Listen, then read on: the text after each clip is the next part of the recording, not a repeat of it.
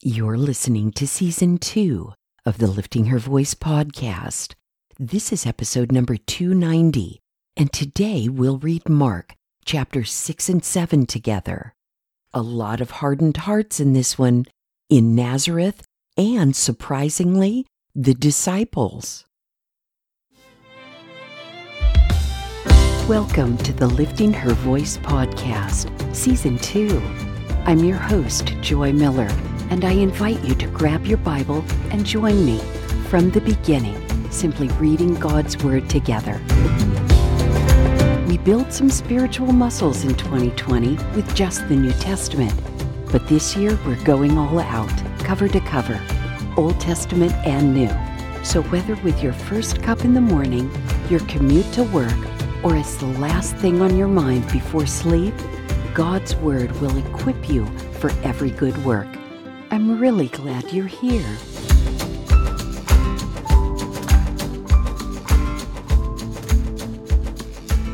Mark chapter 6 He left there and came to his hometown, and his disciples followed him. When the Sabbath came, he began to teach in the synagogue and many who heard him were astonished. Where did this man get these things? They said. What is this wisdom that has been given to him? And how are these miracles performed by his hands? Isn't this the carpenter, the son of Mary, and the brother of James, Joses, Judas, and Simon? And aren't his sisters here with us? So they were offended by him. Jesus said to them, a prophet is not without honor except in his hometown, among his relatives, and in his household. He was not able to do a miracle there, except that he laid his hands on a few sick people and healed them. And he was amazed at their unbelief. He was going around the villages teaching. He summoned the twelve and began to send them out in pairs and gave them authority over unclean spirits. He instructed them to take nothing for the road except a staff, no bread, no traveling bag, no money in their belts, but to wear sandals and not put on an extra shirt. He said to them, Whenever you enter a house, stay there until you leave that place. If any place does not welcome you or listen to you, when you leave there, shake the dust off your feet as a testimony against them. So they went out and preached that people should repent. They drove out many demons, anointed many sick people with oil, and healed them. King Herod heard about it because Jesus' name had become well known. Some said John the Baptist has been raised from the dead, and that's why miraculous powers are at work in him. But others said he's Elijah. Still others said he's a prophet, like one of the prophets from long ago. When Herod heard of it, he said, John, the one I beheaded, has been raised. For Herod himself had given orders to arrest John and to chain him in prison on account of Herodias, his brother Philip's wife, because he had married her. John had been telling Herod, It is not lawful for you to have your brother's wife. So Herodias held a grudge against him and wanted to kill him. But she could not, because Herod feared John and protected him, knowing he was a righteous and holy man. When Herod heard him, he would be very perplexed, and yet he liked to listen to him. An opportune time came on his birthday when Herod gave a banquet for his nobles, military commanders, and the leading men of Galilee. When Herodias's own daughter came in and danced, she pleased Herod and his guests. The king said to the girl, Ask me whatever you want, and I'll give it to you. He promised her with an oath Whatever you ask me, I will give you, up to half my kingdom. She went out and said to her mother, What should I ask for? John the Baptist's head, she said. At once she hurried to the king and said, I want you to give me John the Baptist's head on a platter immediately. Although the king was deeply distressed because of his oaths and the guests, he did not want to refuse her. The king immediately sent for an executioner and commanded him to bring John's head. So he went and beheaded him in prison, brought his head on a platter, and gave it to the girl. Then the girl gave it to her mother. When John's disciples heard about it, they came and removed his corpse and placed it in a tomb. The apostles gathered around Jesus and reported to him all they had done and taught. He said to them, Come away by yourselves to a remote place and rest for a while. For many people were coming and going, and they did not even have time to eat. So they went away in the boat by themselves to a remote place. But many saw them leaving and recognized them, and they ran on foot from all the towns and arrived ahead of them. When he went ashore, he saw a large crowd and had compassion on them, because they were like sheep without a shepherd. Then he began to teach them many things. When it grew late, his disciples approached him and said, This place is deserted and it is already late. Send them away so they can go into the surrounding countryside and villages to buy themselves something to eat. You give them something to eat, he responded. They said to him, Should we go and buy 200 denarii worth of bread and give them something to eat? He asked them, How many loaves do you have? Go and see. When they found out, they said, Five and two fish. Then he instructed them to have all the people sit down in groups on the green grass.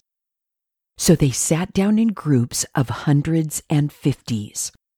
He took the five loaves and the two fish, and looking up to heaven, he blessed and broke the loaves. He kept giving them to his disciples to set before the people. He also divided the two fish among them all. Everyone ate and was satisfied. They picked up twelve baskets full of pieces of bread and fish. Now those who had eaten the loaves were five thousand men. Immediately he made his disciples get into the boat and go ahead of him to the other side, to Bethsaida, while he dismissed the crowd. After he said goodbye to them, he went away to the mountain to pray. Well into the night, the boat was in the middle of the sea, and he was alone on the land. He saw them straining at the oars because the wind was against them. Very early in the morning, he came toward them walking on the sea and wanted to pass by them. When they saw him walking on the sea, they thought it was a ghost and cried out because they all saw him and were terrified. Immediately he spoke with them and said, Have courage, it is I. Don't be afraid. Then he got into the boat with them, and the wind ceased. They were completely astounded because they had not understood about the loaves. Instead, their hearts were hardened. When they had crossed over, they came to shore at Gennesaret and anchored there. As they got out of the boat, people immediately recognized him. They hurried throughout that region and began to carry the sick on mats to wherever they heard he was. Wherever he went into villages, towns, or the country, they laid the sick in the marketplaces and begged him that they might touch just the end of his robe. And everyone who touched it was healed. Mark chapter 7 The Pharisees and some of the scribes who had come from Jerusalem gathered around him.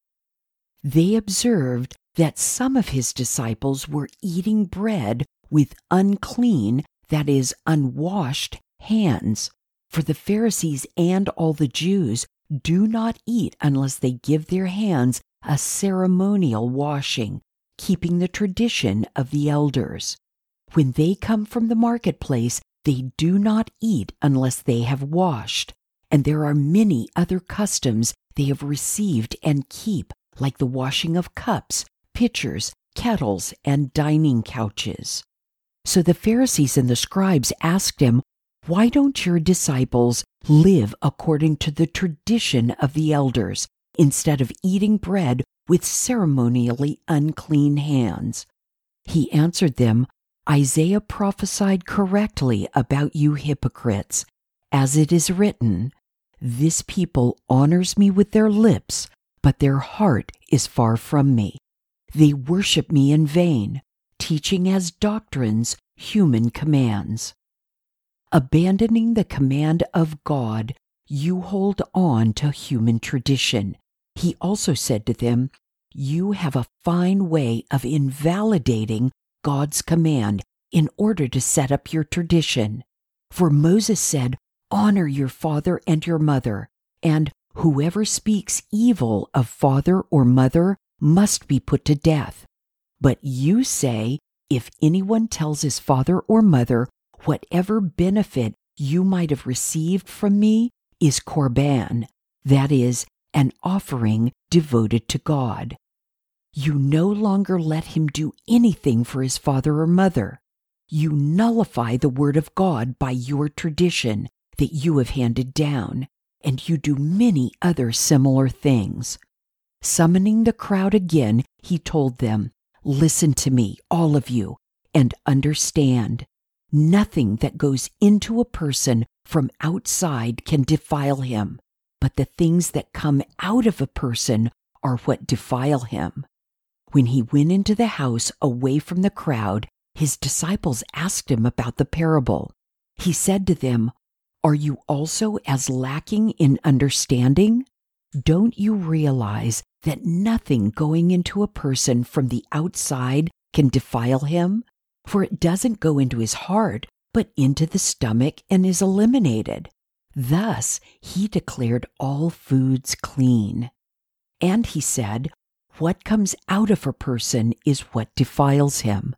For from within, out of people's hearts, come evil thoughts, sexual immoralities, thefts, murders, adulteries, greed, evil actions, deceit, self indulgence, envy, slander, pride, and foolishness. All these evil things come from within and defile a person. He got up and departed from there to the region of Tyre. He entered a house and did not want anyone to know it, but he could not escape notice. Instead, Immediately after hearing about him, a woman whose little daughter had an unclean spirit came and fell at his feet. The woman was a Gentile, a Syrophoenician by birth, and she was asking him to cast the demon out of her daughter. He said to her, Let the children be fed first, because it isn't right to take the children's bread and throw it to the dogs. But she replied to him, Lord, even the dogs under the table eat the children's crumbs. Then he told her, Because of this reply, you may go. The demon has left your daughter. When she went back to her home, she found her child lying on the bed, and the demon was gone. Again, leaving the region of Tyre, he went by way of Sidon to the Sea of Galilee through the region of the Decapolis. They brought to him a deaf man who had difficulty speaking and begged Jesus to lay his hand on him. So he took him away from the crowd in private. After putting his fingers in the man's ears and spitting, he touched his tongue. Looking up to heaven, he sighed deeply and said to him, Ephphatha, that is, be opened. Immediately his ears were opened, his tongue was loosened, and he began to speak clearly. He ordered them to tell no one, but the more he ordered them, the more they proclaimed it. They were extremely astonished and said, He has done everything well. He even makes the deaf hear and the mute speak. So, why couldn't Jesus do many miracles in Nazareth? And what should the disciples have understood about the loaves? Remember, Mark wrote in chapter 6, verse 52, that the disciples were astounded because they had not understood about the loaves. Instead, their hearts were hardened. I went to my MacArthur study notes for both of these questions. Again, this goes back to their hardened, preconceived notion of what the coming Messiah King would do for Israel.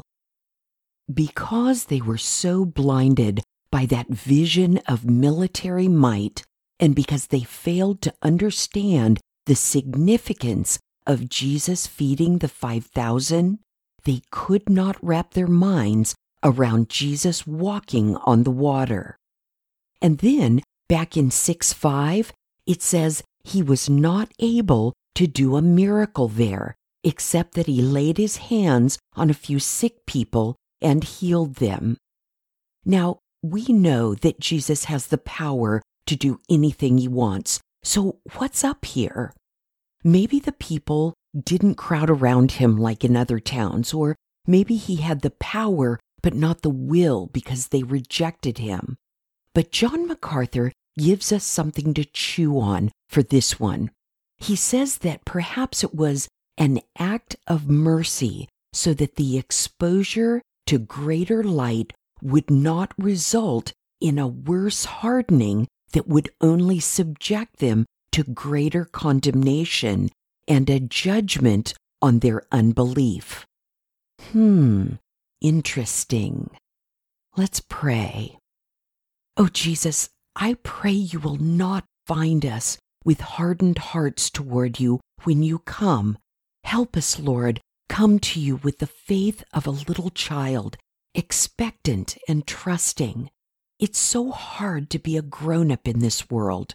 We are surrounded by circumstances that tempt us to build walls, to become cynical, and to harden our hearts.